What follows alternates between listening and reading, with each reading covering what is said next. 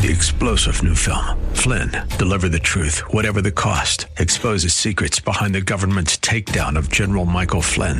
Flynn knew what the intel world had been up to. He ordered the first audit of the use of contractors. This set off alarm bells. He told the truth. He was the most dangerous person for Donald Trump to hire. They had to get rid of Flynn. Flynn, deliver the truth, whatever the cost. Available now. Watch it today. Go to salemnow.com. Salemnow.com. Hello, and welcome to In the Word, a ministry of Calvary Chapel of Orlando. We hope that God speaks to you today as we continue our study verse by verse, chapter by chapter, with Senior Pastor Will Ramirez in the book of Deuteronomy.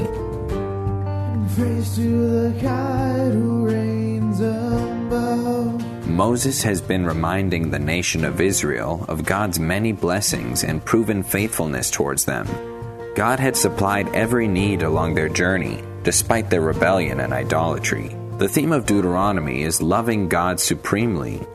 In it, we see that the Israelites were to love and obey God because He first loved them. We love God because He first loved us. Last we saw Moses going over God's moral law to the nation of Israel. These are the Ten Commandments and express God's holiness and perfect nature to men. We continue looking at these commandments as we join Pastor Will in Deuteronomy chapter 5, verse 20. The whole theme of the book of Deuteronomy is loving God supremely, and Moses spent the first section of the book telling Israel how much God had loved them, and now we're in the section where he's urging them to love God back. And that's important for us to understand. If we're going to love God supremely, we need to know how much he loves us. And so today we're going to get into the topic of fear. In 2001, NBC aired a reality show called Fear Factor that became wildly popular. Anybody remember that show? It's funny, I was like, oh, I want to be relevant. I'll talk about Fear Factor. It stopped showing in 2006. Shows you how relevant I am. But what's interesting is it pitted a group of contestants against one another in a variety of stunts and dares. And the contestants, they'd have to conquer their fears to complete those tasks to move on, you know, to the next round until only one person remained to claim the grand prize of 50 grand. Well, when it comes to the scripture, the Bible has a lot to say about fearing God. And yet it speaks both of our need to fear God and yet how we don't have to be afraid of God. So how do we reconcile those two things? Have you ever wondered that? I have. Well, as Moses finishes going over the Ten Commandments here with Israel, he reminds them of their reaction when they first heard those Ten Commandments. And as we see the reaction God wants from them, may we learn the important factors involved in fearing God correctly. So, chapter 5, and we're going to pick it up in verse 20 with the ninth commandment. We've covered the first eight. We're now going to get to the ninth commandment, which is no lying. Chapter 5, verse 20. You shall not bear false witness against your neighbor. The phrase there to bear, it means to answer, to testify, or to declare. False witness is a witness that is worthless when seeking to ascertain what is true and good. So I'm trying to figure out what's true and good about something, and someone gives me an answer that won't help me find the right answer at all. That's what it means to bear false witness. So anytime I conceal, twist, misdirect, or flat out lie when the right thing to do is give an honest answer, I'm giving false testimony. Now, 99.9% of the time, telling the truth is going to be the right thing to do. Now, you might be saying, What? I am leaving this church. You know, lying is never okay.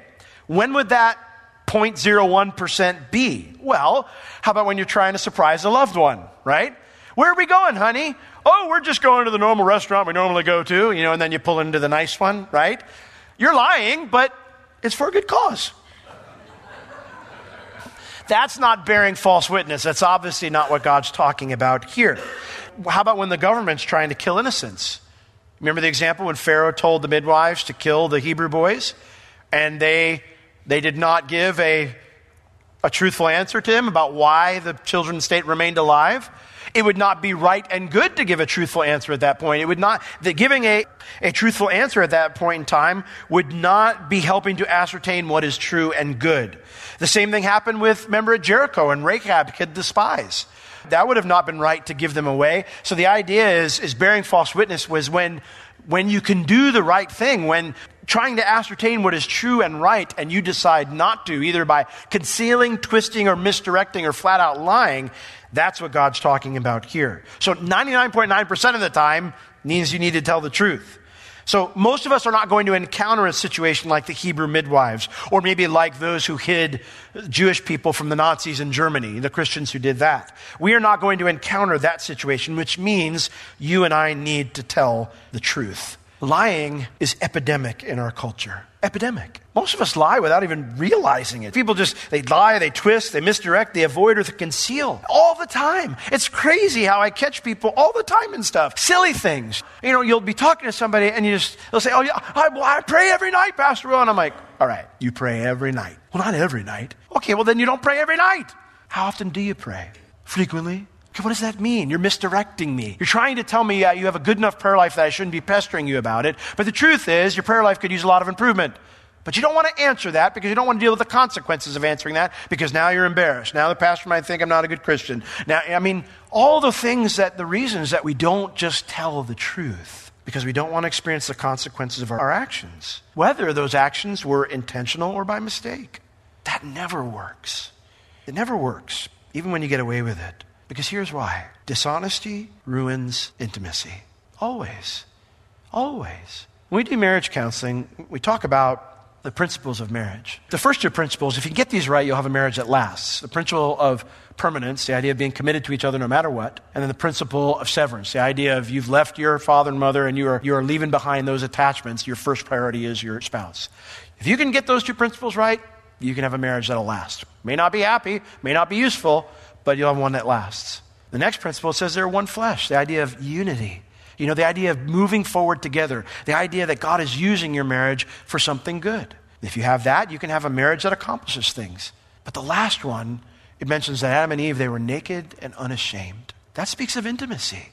No walls, nothing hidden. I love you and accept you just the way you are, with all, warts and all, because I can see them. I love you just the way you are. I accept you just the way you are, and you can feel free to be exactly who you are with me at any moment good, bad, and ugly. That is true friendship. That's true intimacy. That's true connection. And we can't have that with God and we can't have it with other people if we're going to have dishonesty going on. You can't have it. Dishonesty always ruins intimacy with God and with others. In 1 John chapter 1 verse 7 it says, "If we walk in the light as he is in the light. God is light and in him is no darkness at all, right? So we walk in the light as he is in the light. No darkness, nothing hidden, no walls, no dishonesty, no twisting, no concealing, no hiding, no misdirecting. It says if we do that, we have fellowship with God and with one another. And the blood of Christ is continually cleansing us from all sin. If you are, you know, are struggling with intimacy in your marriage or with, with other people in the sense that you don't have any deep friendships, maybe ask yourself the question what am I hiding? What am I holding back? Where am I being dishonest? Because it will always ruin intimacy. And God doesn't want that with us and Him. He doesn't want it with us and others. And so He says, Thou shalt not bear false witness. So I ask you tonight, you know, do you have anything you need to tell somebody? One of the things we do in premarital counseling is we grill the couple. Is there anything that this person needs to know that you haven't told them yet? I had a couple once that I, I, did counseling for, and the problem in their marriage at that point in time was because they'd been married for 10 years and she just found out that he had a child from another relationship. That's a little late. Now, we all do that at times, maybe not that exact story, but we all hide things, and that creates barriers because you're always going to be trying to protect that thing you don't want them to find out about and that's going to wreck your intimacy. So, do you have anything you need to tell somebody? Don't waste any more time trying to cover things up. Because here's the problem with lying. So often you have to keep covering up with other lies. And when that web gets really complicated, nobody can get in. Because it's so diverse. There's webs within webs, lies within lies. I've known people that have told lies for so long, they've actually convinced themselves that that's how it really happened. Not hard to do. It's easy for us to go, that's crazy. Not hard to do when you have to keep telling yourself that's how it was so you don't ever let it get out. Our brains are funny that way. What you put in is what you get out. So don't lie. Don't waste any more time trying to cover things up. Now, the 10th commandment is in verse 21. You shall not covet your neighbor's wife. You shall not desire your neighbor's house, his field, his male servant, his female servant, his ox, his donkey, or anything that is your neighbors. So the 10th commandment is no coveting. No coveting at all. The word there, desire, it means to strongly covet what someone else has. Covet is, is a stronger word. It means to crave, to have a strong yearning for something. The idea is God saying, don't be jealous of another person's success or don't be jealous of the fruits of their success. I think it's Hebrews 13, 5, where it says, godliness with contentment is great gain. Yeah, let your conversation, the way you live your life, be without covetousness and be content with such things as you have. For he has said, I will never leave you nor forsake you. Like that needs to be the thing that we're totally content with, that Jesus says, I'll never leave you, I'll, I'll never forsake you. You see, that's great, Lord, but he's got a, you know, what's the cool car these days? I don't know. It was like a Trans Am or a Corvette when I was growing up. Ferrari. I, I don't know. You know, whatever the newest, nicest thing is. Lord says, yeah, but I'll never leave you or forsake you. That needs to be the thing that fuels us. And that needs to be the thing that we can sit down every day and go, I'm good. No matter what, you'll never leave me or forsake me. I'm good. And when we do that, we don't look at someone else's success. We don't look at someone else as the fruits of their success and go, must be nice, you know?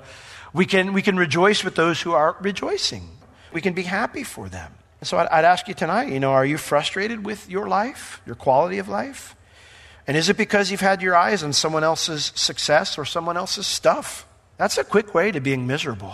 Quick way to being miserable. There are times when, you know, you come home and, and you look around and, and you just, man, Lord, thanks for my home, and you love everything. But then you go somewhere that's just a little bit nicer. And then you come home and the whole house looks different, doesn't it? You're like, you, you, go in and you're like, oh, Lord, you know, it's great. Thanks for the remodeled bathroom. But then you go to somebody else's and like could sleep in there. You know, it just, there's a fit of bed inside of it. I could barely fit inside the shower, but you can put a bed inside this person's bathroom. And the next thing you know, you're walking in, you're kicking stuff, the toilet paper roll, whatever, you know, and taking your shower and you're like pushing out against the walls. You're like, must be nice. Covetousness is a quick way to miserableness. As the Lord says, don't. He says, just be content with the fact that I'll never leave you or forsake you. That's good enough. Now, that brings us to the end of the Ten Commandments. And so, verse 22, Moses says, These words the Lord spoke unto all your assembly in the mount. And he spoke out of the midst of the fire, out of the midst of the cloud, and of the thick darkness with a great voice. And he added no more. In other words, the rest of the law came to the people a different way. God didn't speak it with his own mouth so that all the people of Israel could hear it. Well, why? Why didn't all the law come that way? Moses will explain that in a little bit. But he just mentions here that's all God said at that moment. And then God wrote down those Ten Commandments on two tablets of stone and he gave them to me. All the commandments, of course, were important because, as we covered last week in chapter 4, verse 45, where it says there that these are the testimonies, the statutes, and the judgment. The testimonies reveal God's will, the statutes reveal God's standard, and the judgments reveal God's heart. We need to know God's will. We need to know God's standard. We need to know God's heart. All God's commandments embody those things, but the Ten Commandments embody God's moral law, which never changes. And so God wrote them down for Israel to never forget, that they would see those, those tablets and they would know this is God's moral law, which never, ever changes. These were the most basic terms of God's covenant with Israel. How did they respond to hearing them from God's mouth? With absolute terror. Look at verse 23. And it came to pass when you heard the voice out of the midst of the darkness, for the mountain did burn with fire. It was pretty crazy looking. It says, after you heard God's voice speaking out of this fiery presence on a mountain, it says that you came near unto me, even all the heads of your tribes and your elders. And you said, Behold, which means, check this out, Moses. We've got a thought here. The Lord our God has showed us his glory and his greatness, and we have heard his voice out of the midst of the fire. We have seen this day that God does talk with man, and he lives. The leaders of Israel mentioned three things here that they experienced. They saw God's glory. God has showed us his glory. They saw God's power. God showed them his greatness. And they heard his voice. But notice, which is the one that had the greatest impact upon them? Which was the one that terrified them the most? God's voice, right? Because it mentions here, they add, we have heard the, his voice out of the midst of the fire, and we have seen this day that God does talk with man, and he actually lives. The one that had the greatest impact on him was God's word, God's voice. And so, should it, should it surprise us that God tells us he exalts his word above his name? The name like no other name, the only name by which a person can be saved, and he exalts his word above it? I would ask you tonight is God's word magnificent to you? Or do you crave something better? Something more? Something, you know, the word's great, but yeah, I mean, I want to see something better. God's word is the greatest miracle that has ever been given to us, and it, when we let it impact our lives, it's the most effective. Now, while it blew them away to be alive after hearing God speak the Ten Commandments, they didn't want to press God's goodwill. They figured if God kept talking, they'd eventually end up dead. And so they said, Moses, we've, we've got a thought here. We've got an idea. And they propose an alternate method to learn the rest of God's commands. Look at verse 25. Now, therefore, Why should we die? For this great fire will consume us. If we hear the voice of the Lord our God anymore, we've survived up to this point, but if we hear his voice anymore, then we shall die. For who is there of all flesh that has heard the voice of the living God speaking out of the midst of the fire as we have and lived? We are very fortunate to still be alive right now, Moses. We don't want to press our luck. So we've got an alternate plan. Now they ask a good question. Who is there of all flesh that has heard the voice of the living God speaking out of the midst of the fire as we have and lived? Well, God spoke to Adam and Eve in the garden, right? God spoke to Cain, He spoke to Noah, spoke to Abraham after the fall of man, right? And yet, even in those situations, we don't ever get the impression that God appeared to them out of the fire in all of his glory like he did here on Sinai. This is a pretty unique experience for mankind. So while God had given promises to Noah and Abraham as well, never before had God not only spoken out of the midst of his full glory, but never before had God outlined his perfect and holy standard as clearly as this. See, Israel, as they're hearing the Ten Commandments, they knew they were sinners. They knew they didn't live up to that standard. I mean, again, you hear it Thou shalt not have any gods before me. You're looking at your, your brother and you're going, Did you get rid of the gods like I asked you two seconds ago? You know, I mean, you know, do, we still have gods? Uh, yeah, man, they're still in the tent. We're dead. You shall not make a graven image. Dead twice. Honor your father and mother. Like 800 people are like, We're dead. Don't lie. Don't steal. They're just thinking, God's going to kill us. Why are we not dead yet? We've broken every one of these. They are thinking we are so fortunate right now. We've heard God's holy standard and we're still alive. We don't want to press our luck. So they propose a different plan for God to communicate the rest of his terms for their relationship. Verse 27 Moses, you go near and you hear all that the Lord our God shall say, and then you speak unto us all that the Lord our God shall speak unto you. And then we'll hear it, we'll listen to it, and we'll do it. We want to be obedient. It's not that they didn't want to do what God said, and it's not even that they thought they couldn't do what God said. They just didn't want God to be close enough to kill them when they messed up. Now, let me ask you a question. Do you think that's the kind of relationship God wants to have with us? To keep him at a distance so we don't get in too much trouble. Sometimes we're like that. For example, I worked in the restaurant industry, and, and, the way most restaurant industries work, especially if it's a chain, you've got the pyramid of leadership. You've got some CEO making the big bucks, making all the dumb decisions, and then they've got the, the people underneath them that have to enforce it regionally, and then state-wise, and then district-wise, whatever. And of course, it, most of it doesn't translate to actual everyday life very well. But what happens when they come into town? Well, you may have had your way of doing things, but when they're in town, you're like, all right, we got we got to do it exactly by the book because they're going to get all whatever with us if we don't. I remember I was, I was probably 17 years old, so I was a kid. And then one of our district managers came, regional manager, I don't remember, I was at Taco Bell, and I wasn't on the line, thank God. I think I was in the drive through And somebody was on the line, and the regional manager literally like pulled him off the line and said, get this guy off the clock. And then he started stuffing the tacos, like that's going to save our bottom line that day. But that's how it worked. It, was stressful. It, you know, you think that's not a good work environment when you live like that. God doesn't want us operating like that with Him, where we're kind of just waiting, you know, going, oh, you know, He's just waiting for me to mess up so He can kick me off the line. That is not the kind of relationship that God wants with us. And that type of fear, it might keep you in line, but it will never bring you close to God. It will never give you intimacy with the Lord. And so, while God wants us to have an accurate view of our absolute inability, He wants us to understand we're sinners. He wants us to understand we can't do anything without Him. But He wants our chief motivation for our obedience to be love, not to not get caught, to not get busted. In John chapter 14, verse 15, Jesus just said, He said, If you love me, keep my commandments. Not complicated, right? He said, Do you love me? Do what I say. That's how we show we love Him. He didn't say, if you're afraid of me, do what I say. He said, if you love me, do what I say. Keep my commandments. Our love for God, of course, is a direct response to what? Understanding how much He loves us, right?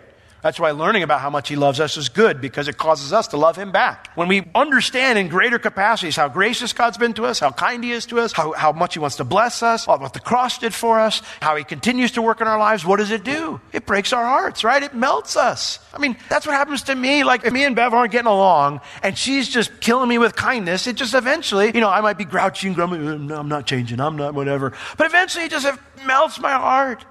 I'll come up to there and I'll say, I was so mad at you, and you know, and I don't like this, the way things are going, but man, I love you. And I'm sorry, and I'm, I'm, I don't want to be this way anymore. because we understand we're loved, we want to love back. And so that's the idea here is in understanding how much God loves us. Our, our, direct response to that is to love him back. Our direct response to love him back doesn't come because we're terrified of judgment. That will never be a loving response back to God because we're terrified of judgment. And see, that's what Moses tried to explain to Israel when they made this proposal back in Exodus. Look at Exodus 20 with me. This part he doesn't cover here, but I think it's important to revisit it. And let's look at verses 18 through 20. This is kind of going over what Moses just mentioned. And all the people saw, verse 18, all the people saw the thunderings, the lightnings, and the noise of the trumpet, and the mountain smoking. And when the people saw it, they removed, they ran away, and they stood afar off. And they said to Moses, We want you to speak with us, and we will listen, but do not let God speak with us, lest we die. That part we've heard so far. Look at verse 20, what Moses' first reaction was to their proposal. Moses said unto the people, What? Fear not, for God is come to prove you, and that his fear may be before your faces so that you don't sin. Hold on a second. You want our fear to be before his face, but you said, Fear not? That's a contradiction, Moses. What are you talking about here? Is Moses schizophrenic? Not at all. Not at all. Verse 20 these two words for fear are actually different words. Now, while both of them, if they're just by themselves, can mean either to be afraid of something or to have respect and reverence for someone, they can both mean either one of those when they're by themselves. Context determines it. However, whenever you put the two word, two different words together, the first one used here always means to be afraid of someone, and the second one will always mean to worship, respect, or revere someone. So, what is Moses telling them? Stop being afraid of God. He doesn't want you to be fearful of Him. God is just here to test you. He's here to, He wants your, His fear maybe before your faces. He wants your respect and reverence to be something that's always in front of you so that you don't sin, so that He can bless you. That's the heart of this here. Moses isn't confused. See, God didn't want Israel to be terrified of him now that they'd entered into this relationship with them. God wanted to bless them by revealing himself and drawing them closer. And that is how God always wants us to relate to him. It's reaffirmed in the New Testament. In 1 John chapter 4 verses 18 and 19 it tells us it says, Whosoever fears is not made perfect in love. What does that mean, not made perfect in love? Well, the word perfect in the New Testament usually refers to completion or maturity. And so the idea here is if you're fearful of God, if you're terrified of God, you don't understand His love.